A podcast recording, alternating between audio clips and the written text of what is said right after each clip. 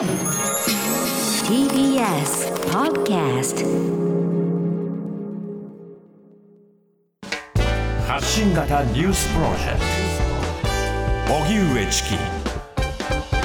セッション。発信型ニュースプロジェクト荻上チキセッション。荻上チキと。南部ひろみが生放送でお送りしています。ここからは特集メインセッション。今日のテーマはこちらです。Share the pain. Share the hope. Share the future. シリーズコロナ以後社会をどう設計していくか。メインセッション。ディスカッションモード。特別養子縁組から考える出自を知る権利。コロナ以後の社会をリスナーの皆さんと共に考えていくシリーズ。コロナ以後社会をどう設計していくか。この企画はみんながみんなを支える社会を目指し企業や NPO 行政国際機関などとともに国内外さまざまな社会課題の解決に取り組む日本財団とのコラボレーションでお送りしています。今日のテーマは特別養子縁組。さまざまな事情により生みの親が子どもを育てることができないことがありこうした子どもを家族として迎え自分の子どもとして育てる制度です。特別養子縁組は子どもが生涯にわたり安定した家庭生活を送るためで子どもの福祉利益を図ることが目的とされている一方受け入れ側も不妊などにより子どもが持てなかった家族にも選択肢が広がります。しかし先月特別養子縁組の斡旋をしていた団体が東京都に事業の許可申請の取り下げを申し出て事業を停止して以降連絡が取れなくなった問題が明らかになりました。そのため斡旋した子どもの実の親に関する記録などの行方が散逸し子どもの出自がわからなくなる事態となる恐れが出てきました。養子になった子どもにとって出自が不明な場合自らのアイデンティティがわからなくなるなど大きな問題となっています。今日は実際に制度を利用して養子を迎えた久保田智子さんまた特別養子縁組を支援している相談員の方と出自を知る権利について考えます、うん、世界各国統計はいろいろとまた違いもあるんですけれども、まあ、日本もそうですがコロナ禍でね、はい。出生率が下がっているというデータも出てきたりしています、一方で現政権菅政権は例えばその、まあ、不妊手術に対して保険適用するなど、ね。うんいろいろなその家族の在り方について、まあ、これから議論を進めていこうという姿勢を示めてる示しているわけですね。となれば当然ながら社会的擁護と言われる例えばあの里親であるとか、あ特別養子縁組であるとかあるいは、まあ、あの子どもたちの暮らすえー施設は、い養護施設であるとか、そうしたものに対する支援というものも必要となってくるわけですね。今どういった制度になっているのか、ど実態はどうなのか、そして今後どういったことが課題になっているのかを今日は考えていきたいと思います。はい。ではゲストをご紹介します。え養子縁組で母になった TBS 報道局の久保田智子さんです。よろしくお願いします。こんにちはよろしくお願いしおます願いします。そしてもう一方、千葉県の社会福祉法人生活クラブ風の村の特別養子縁組斡旋事業部ベビースマイル相談員の鈴木久美子さんです。よろしくお願いします。よろしくお願いいたします。します。鈴木さん普段はどういった活動をされてるんですか？はい、えー特別養子縁組を斡旋するあの民間法人として、えー産んでも育てられないや、えー育てる環境がないといったような、あの悩みを抱えた生みの親からの相談や、一方ではあの子供を育てたいと願う、えー育ての親の相談の方から、えー日々あの相談を受けまして、はいえー子供と、えー生みの親、えー育ての親をつなぐそういう仕事をしております。うん。コロナの影響ってその仕事どうですか？えっと、まだあのそのコロナの今あの昨年コロナだったので、はい。そのコロナ期に妊娠したかどうかってここからなんだと思うんですよね。うん。ですので、えっと、昨年の活動はその前の年の,、あのデータなと私たちは捉えていまして、え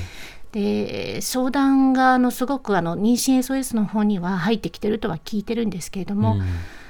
私たちのこの、えー風の村の民間団体の方にはその、えー影響が大きく出てるというようには感じてはいないんです。うん、活動そのものは継続をずっとされていらっしゃるわけですね。はい、うん。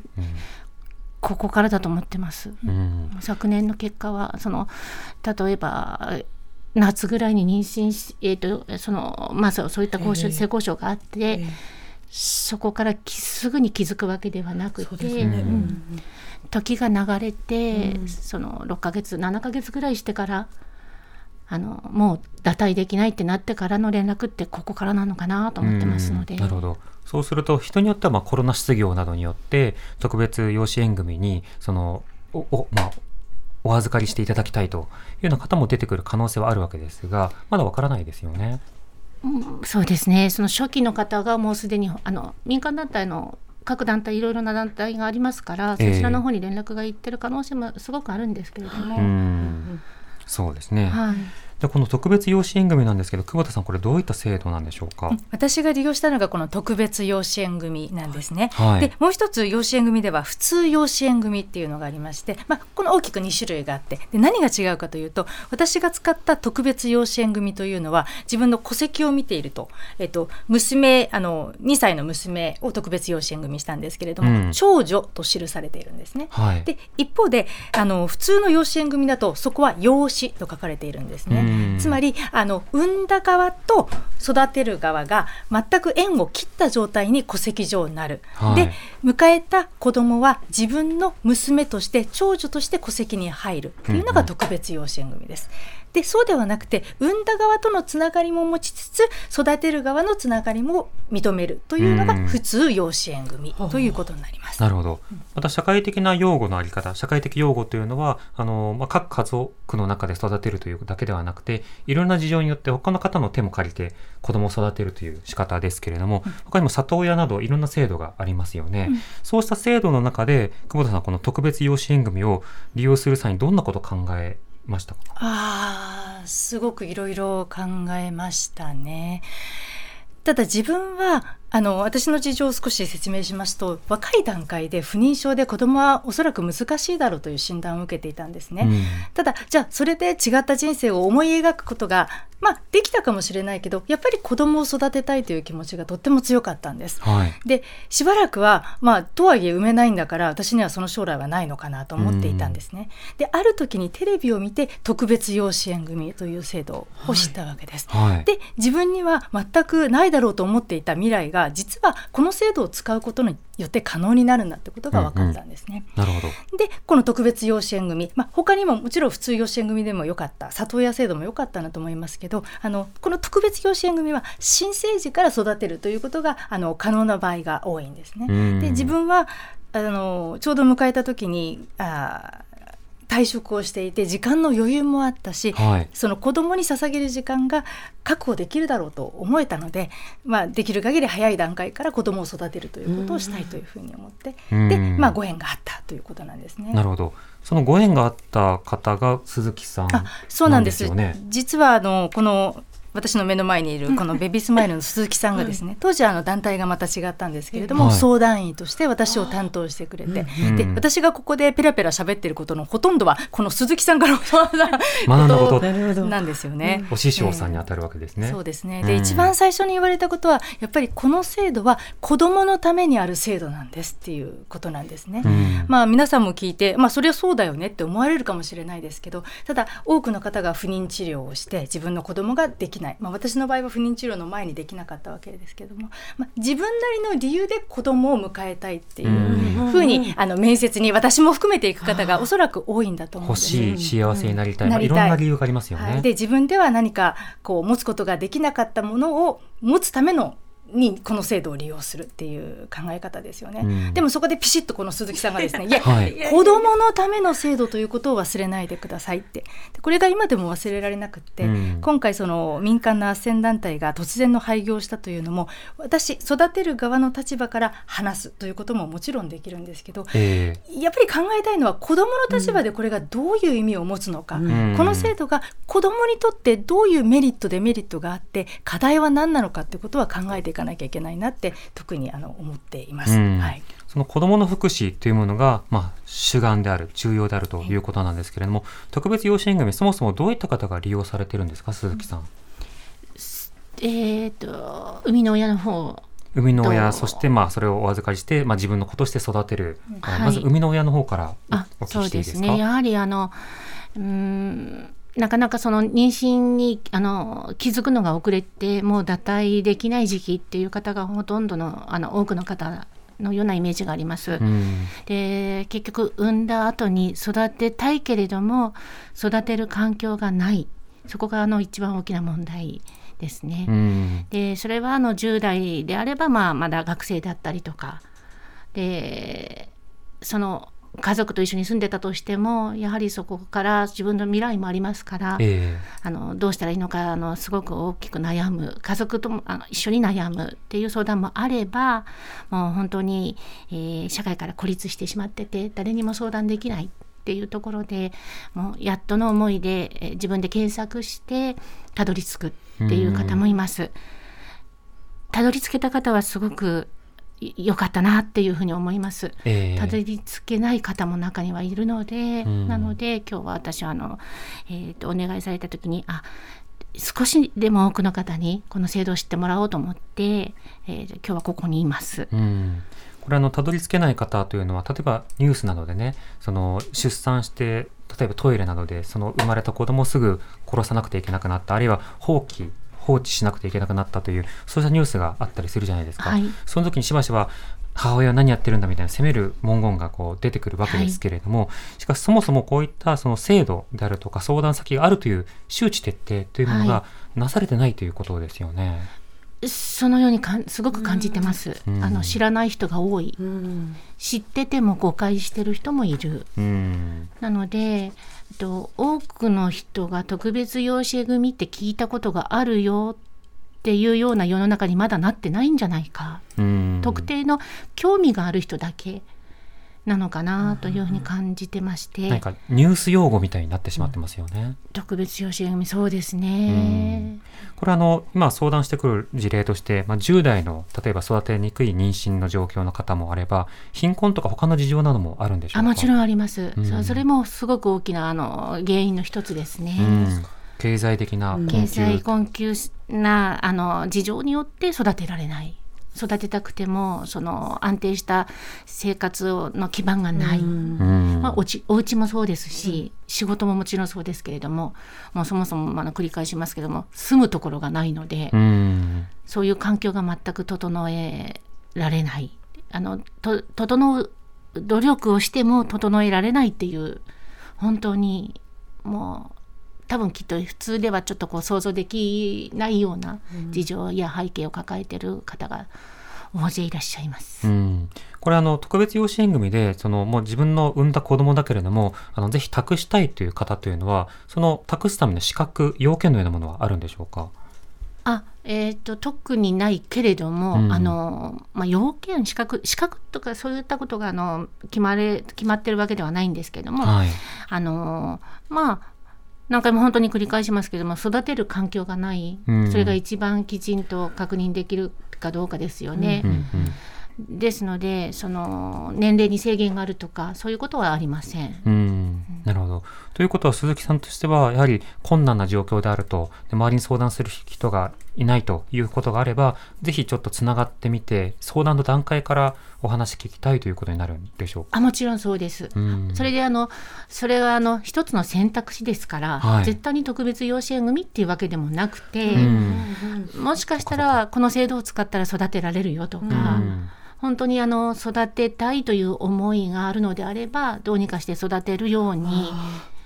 つなげてはいくようにしています。別の選択肢も、はい。じゃあ例えば数年間里親で、うんその間に例えばその治療されたらとかその経済を立て直したりだとか、まあ、いろんなステップがあるし、はい。人によってはその生活保護とかいろんな経済的な手段につながればそうですそうです。そんなのがあるんだったらっていう方もいますもんね。はい、全くそういったことを知らない人もいますので、うん、うん。その方なりのプランが見えてくるかもしれないわけですね。そうですそうです。うん。うん。なのでもう本当にそのそう特別養子縁組ありきではないんですけれども、はいはい。ええ。あのでも特別養子縁組があるよという安心感はやはりあの生みのお母さんたちはすごく感じてくれまして、ん。です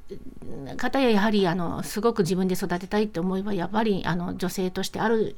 方が多いんですね。ええ。うんほとんどの方がそうなんです。来られる方が。うん。えっとはい、あの最初は、まあ、もう育てる環境ないから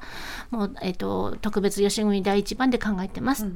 ておっしゃったとしても産んだ後に、うん、あ気持ちは変わってやはりあの、ね。はい、うん。そういった中で、えー決断をするんですけれどももう本当に団長の思いで、まあ、考えて考えて考えた結果やはり子どものことを子どもの幸せを願って決断される。うん。という方があのほとんどです。うん。っていうか子どものためにこの制度を使う。っていうところにつながりますから。そうですね、はい。制度の趣旨がそのようなものですからね。で。そのようなその状況を、まあ、語っていきながら、その伝えながら、どういった選択肢がいいのかということを、まあ、伴走しながら、あの勝手にかか決めてくださいということではなくて、はい。おっしゃらせつつ、悩みつつ、寄り添いつつということをされるんですよね。あの決定権はすべて生みのお母様お親御さんですね、うん。あのえー、と未婚者とは限りませんので、うんうんうん。既婚の方もいますから、はい。その生みの親という言い方が一番妥当なのかなと思うんですけれどもあの両親含めてですよね、うんうん。そちらの方のそういったいろいろなあの思いを私たちはその寄り添い汲み取ってで、えーサポートをするのが何が一番必要なのか何を求めているのかっていうところを、えー判断しながら、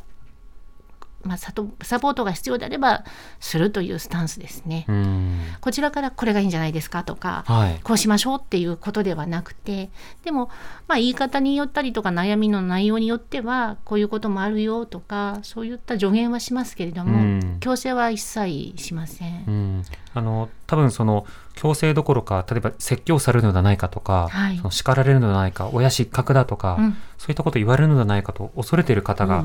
おそらくいてで、はい。そ言われ続けてきたからこそ制度につながれないという方も多いと思うんですよね。はい。そうしたことはとにかくもうしないようにということを他の方々とも話されてるんですか？えっと、そのそこがまあまさしく相談者の方のこちら側のスキルになってくるんですけれども、うん。やはりあの相談件数を多く経験しているとやはりそういったあのいろいろないろんな本当にもう100通りやれば100通りなのでケースバイケースになってくるんですけれども、うん。あのーある程度もしかしたら指導的発言っていうのは絶対ダメだと私は思ってるんです個人的に、はい。指導的というわけではないんですけれどもさっきも言ったように何も知らないのであればまあそこにこういったことがあるから、あなたはで提案的というか。んそうですね、できる可能性はあるかなみたいな、うん。うん。うん。なるほど。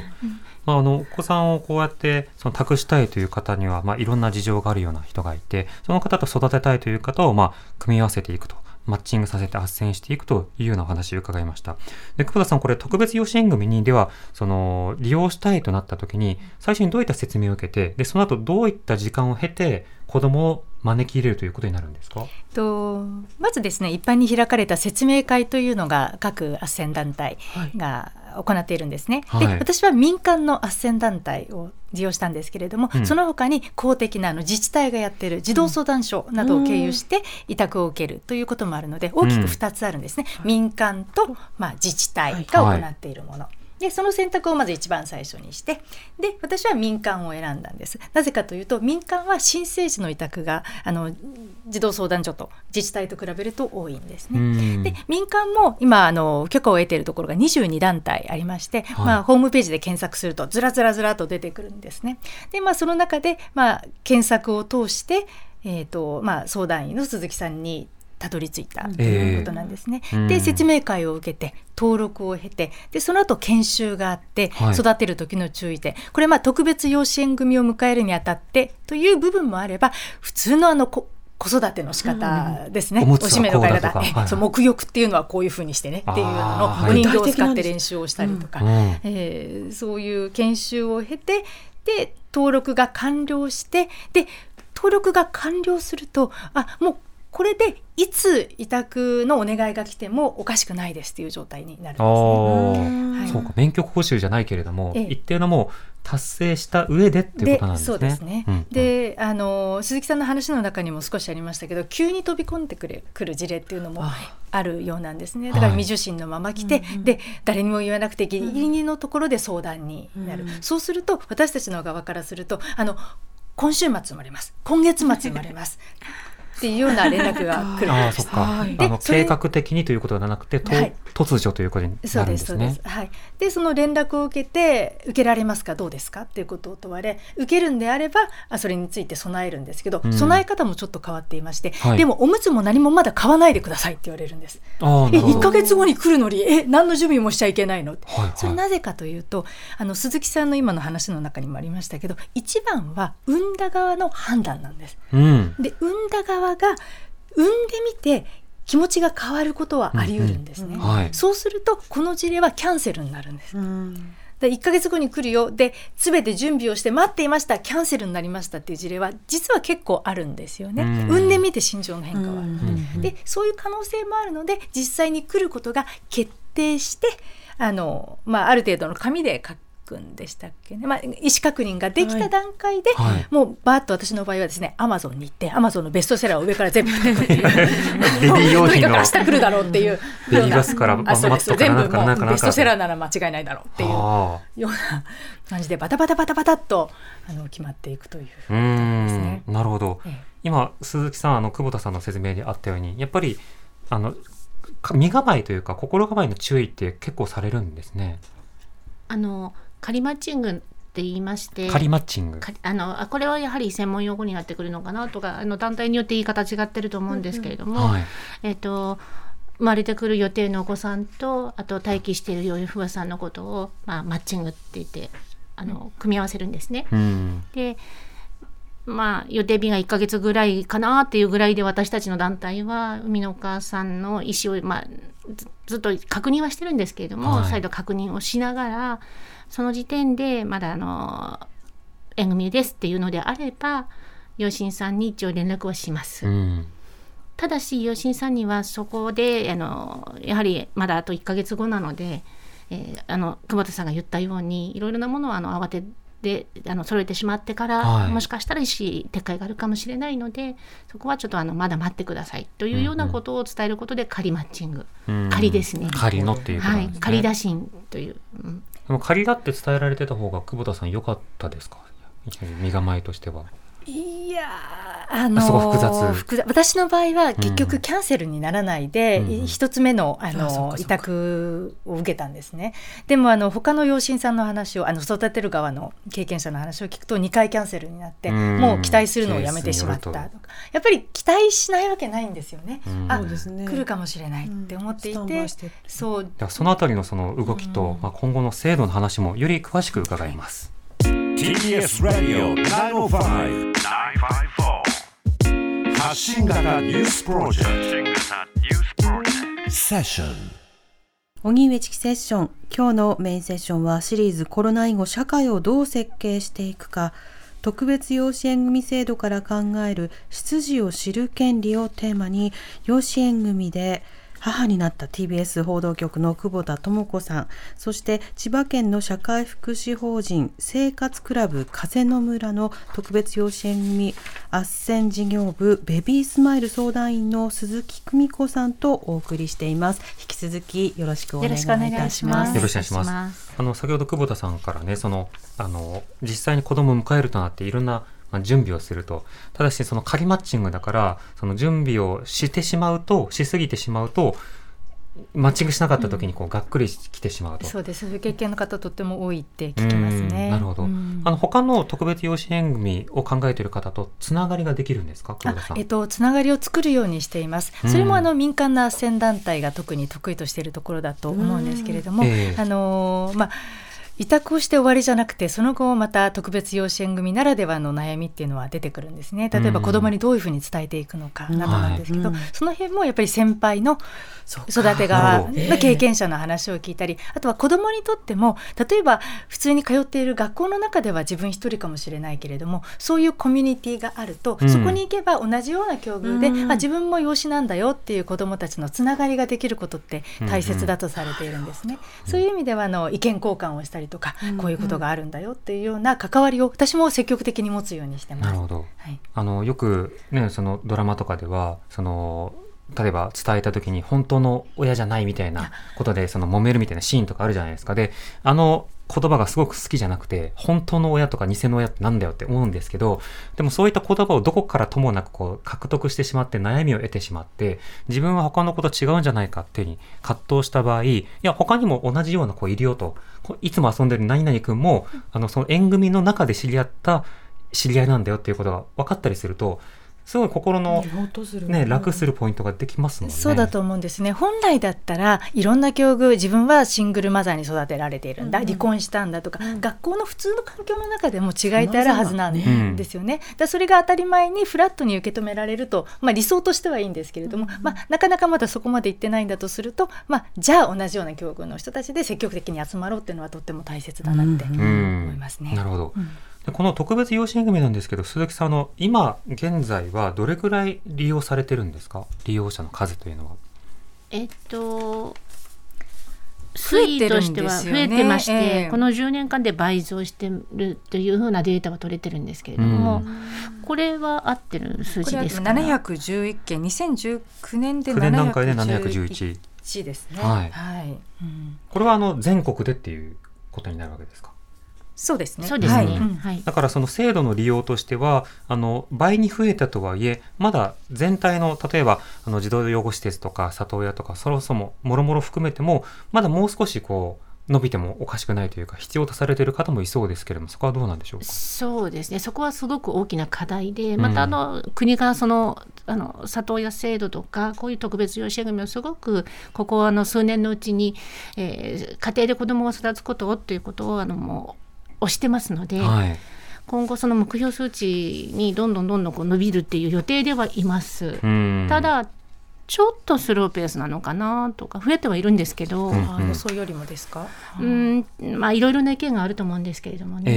えなるほど。はい。ではあのこれ実際にどういった課題があるのかということで、リスナーの方ではい。メールいただいているので、はい。2つ紹介しましょう。えーまずは相撲足腰さんからです。ありがとうございます。初めてメールくださった方。神奈川県在住30代女性です。ご縁があり特別養子縁組を前提とした、えー乳児を育てております。まだ戸籍上は、えー実親の子供のため名字が異なります。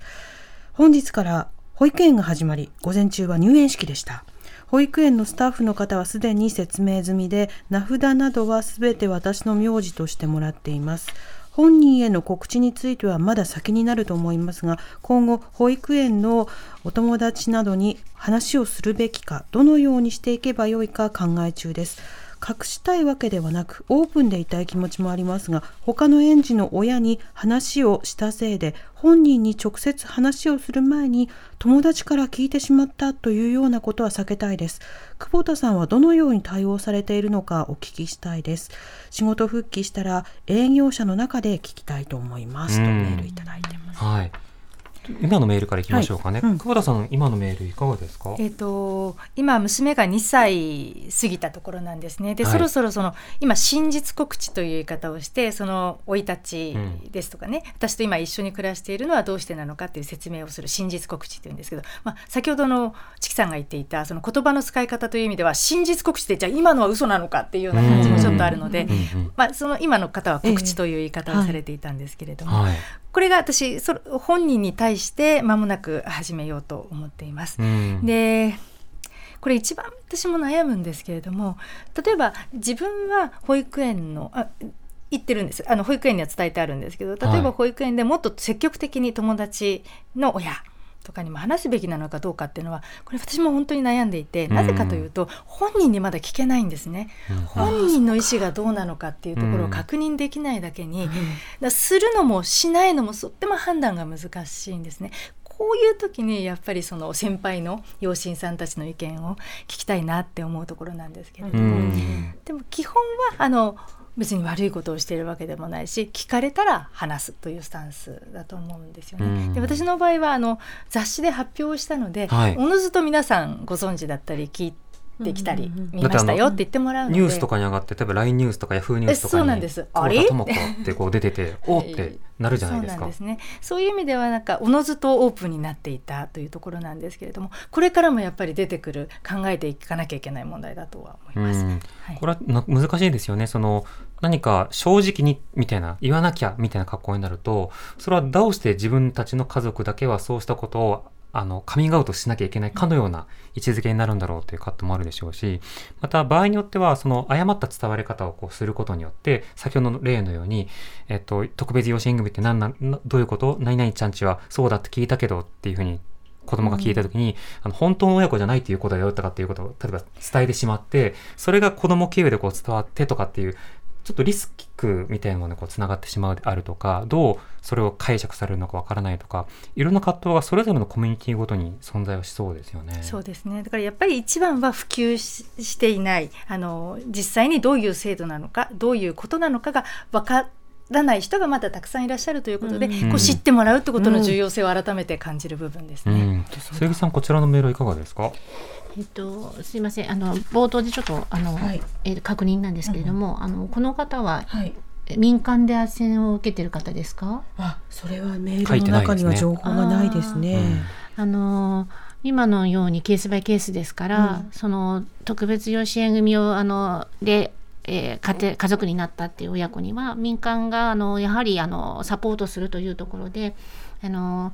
真実告知という言い方はしてるんですけれども、うん。あのそういう環境をきちんとお伝えして育てる方がやはり子どものアイデンティティ、うんうん。あの築き上げていく上では必要だっていうところがエビデンス取れてますので。根拠があると。はい、根拠があるので、それはあのやはり推奨している団体がほとんどなんです。うんなので、うんうん。えー団体にもし所属してるというかあの、まあ、言い方が変かな、えー、と民間でお受けしてるんであれば、ええ。その民間の団体の人が多分サポートしてくれるはずであろうと私は思うんですけれども、え実際私たちはそうしてますし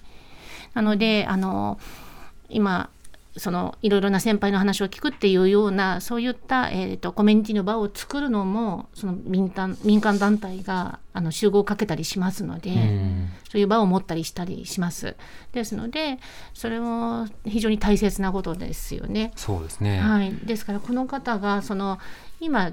もう5歳っていうとこう本当に単純に単純にあもう5歳なのかと思ってしまうんですよね。ええ。っと何でももう分かる年齢なので、えうん。きちんとお話をしなければ逆にいけない。養親さんのその言い方、伝え方によってはそのお子さんがどう捉えるかに、本当にそうおっしゃる通りなんです。悩まれてる通りなんです。えまあ、なので伝え方をねすでにその例えばお伝えたという方であるとかあるいはそのはい。サポートされている方と相談しながら、あの進めていけるといいということですよなんですね。できれば本当に小さいうちからうんナチュラルにもう自分がもうそのあの私たちってなんか知らないけど桃太郎とかの話こう知ったりし知ってるじゃないですか。はい桃太郎。童話言えるじゃないですか。うん。あのようにいろんな意味合いではあのこう私たちが推奨しているのはあの絵本なので読み聞かせとかで、うん。特別養子縁組で私たちは家族になったんだよっていうことをこうずーっと小さい時から聞いてると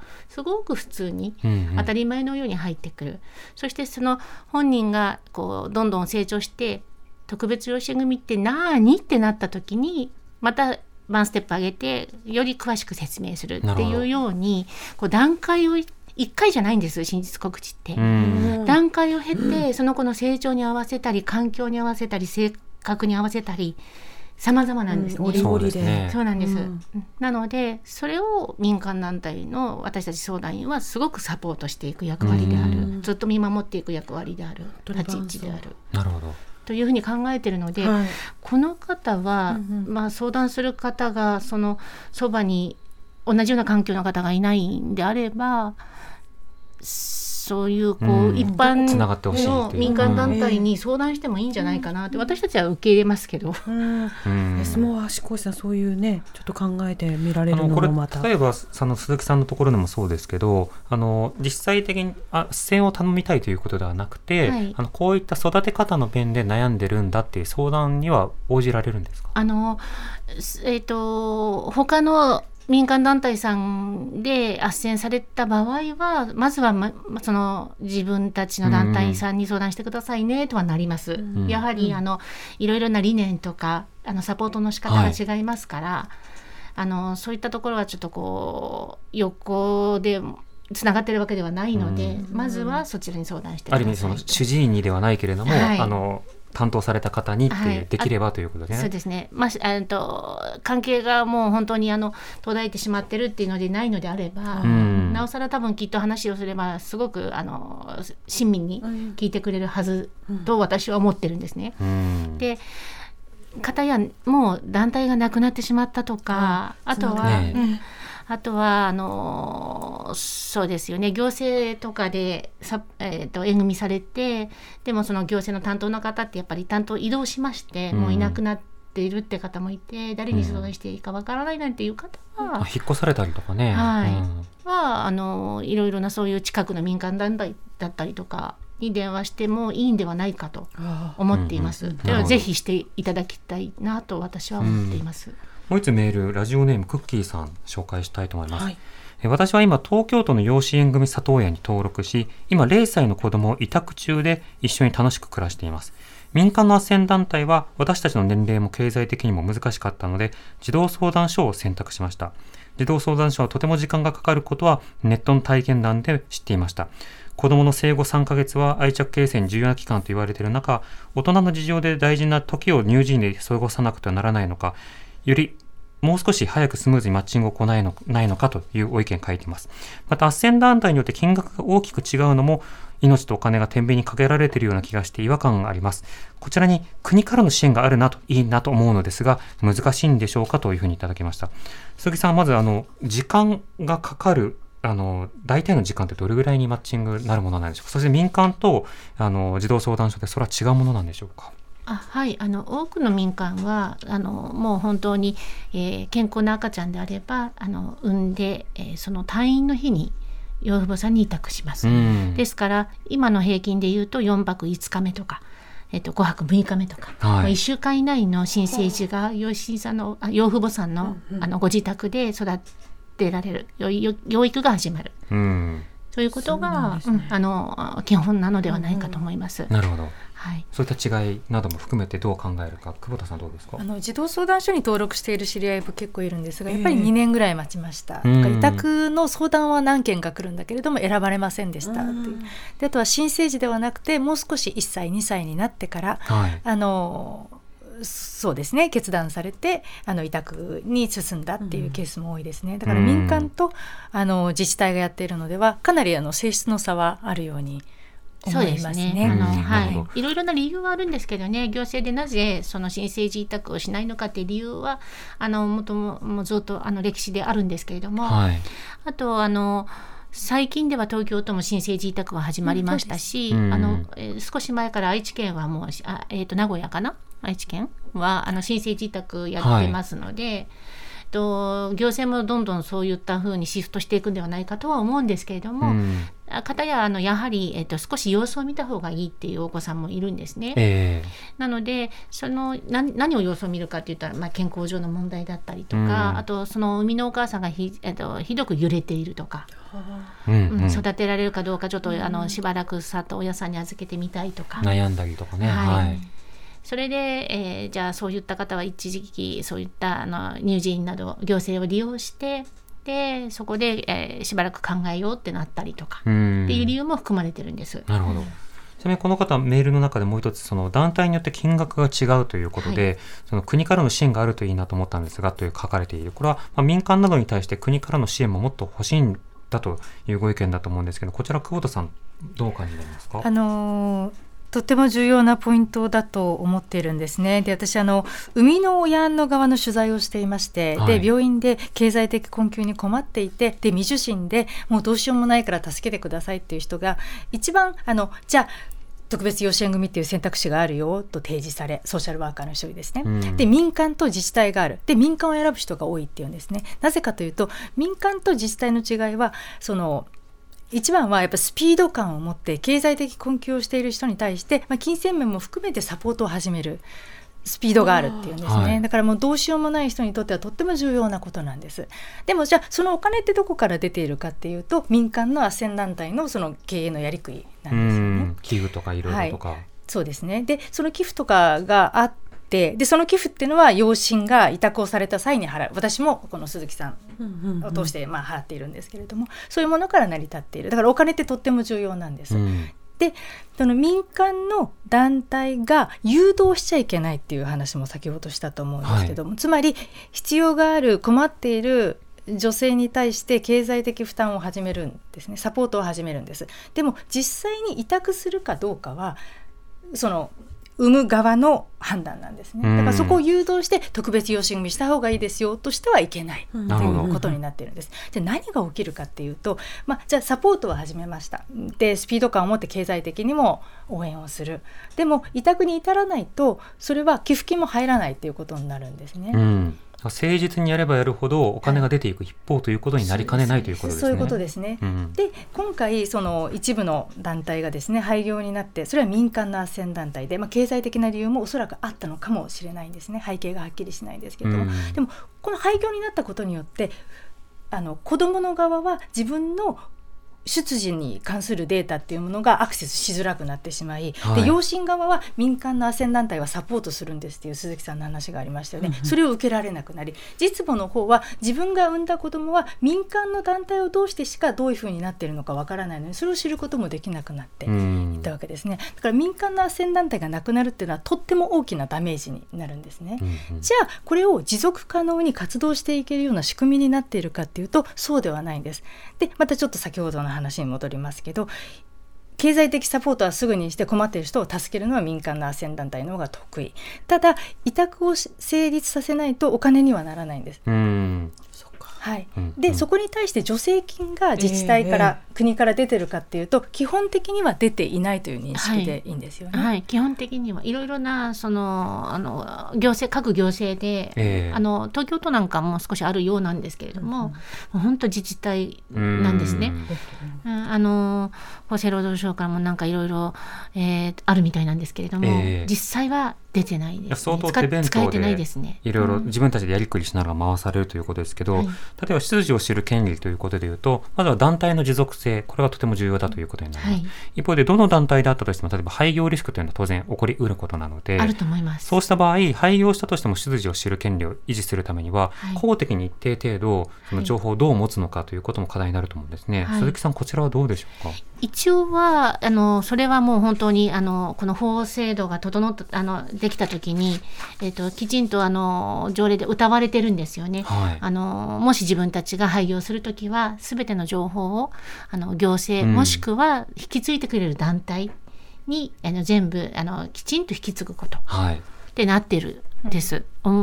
ただ今回はそうならなかったようですよね、新聞など。今回はあの、えっと、経緯が、まあ、引き継ぎの段階というか移行期間だったのでちょうど抜け穴になってたと報じられてましたね。あそうですそうです。そうですね、であの東京都に一応一部ではありますけれどもその子どもたちあの産みが産んだ側の親の情報とかは入っているということなんですが今回その東京都に話を聞くと、はい。それはその産んだ側のプライバシーの管理のために保管をするというのが第一の目的で必ずしもそれをあの請求されたから開示をするだから将来子どもが自分の出自を知りたいから教えてくださいっていうことを開示する目的ではないという回答だったんですね。うんでこの辺はまた複雑で確かに産んだ側のプライバシーそれが開示されますよっていうインフォームドコンセントが行われていたかっていうとそこら辺も不明確だと思うんですね。うん。だから東京都の側としてもいじゃあそのデータを引き継いだけれどもその引き継いだものをじゃあどこまでオープンにできるのかっていうのはやっぱり斡旋団体がなくなってしまうと、はい。当時の状況だとか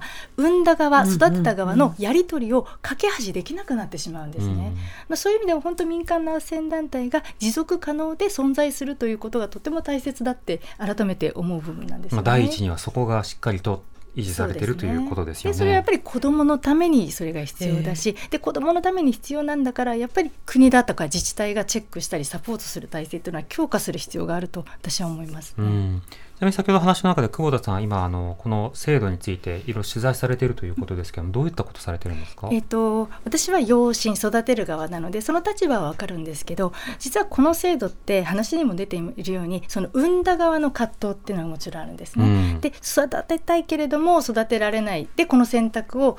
することによって自分の人生だったり子供の人生というのをポジティブにしようっていう部分があるんですね。はいで子供は子供でまあそれはあの産んでくれたお母さんの育つ幸せもあるけれどもそうじゃない選択だったとしてもやっぱりそれを前向きに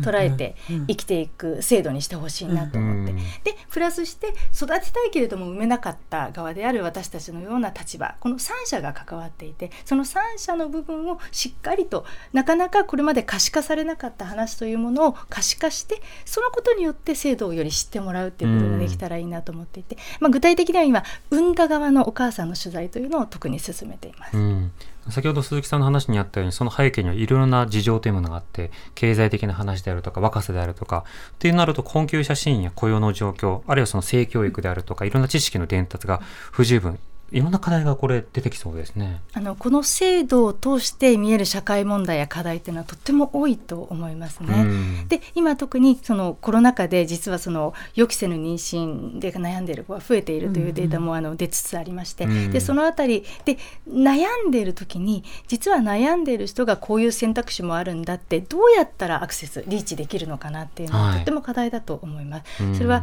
例えばテレビでいつも通りやってもなかなか届かないような層もうんいると思うんですね。なのでそこにどう広げていくかっていうのを、うんうん。あの一つの目標に感じています。うん。えーお知らせを日本財団からのお知らせになります。特別養子縁組をめぐる緊急シンポジウムを明日4月2日金曜日午後1時半から午後3時までオンラインで開催しますまた4月4日日曜日朝10時45分から午後4時まで特別養子縁組制度を広く知ってもらい理解を深めていただくためのオンラインイベント養子の日2021を開催します。こちらのイベント久保田さんも出演なさるということですけれど。はい、4月4日が日本財団さんが養子の日と設定されていて、あで養子ね。イベントをうん。はい、そうなんです。4月4日。養子の日で、あの今日お話ししたことのような、えー内容に加えて、より具体的にですね、私の経験をここの場でお話していけたらいいなと思いますので、はい。はい、あのもっと知りたいなと思った方いらっしゃったら、ぜひ登録していただきたいなと思います。えー参加無料なんですが、事前の申し込みがこちら必要になりますので、えーセッションの番組ウェブサイトに詳しく掲載しておきます。そちらご参照ください。はいはい今日は久保田さん、鈴木さん、ありがとうございましたあ。りがとうございまありがとうしたございましたありがとうございました。荻上チキ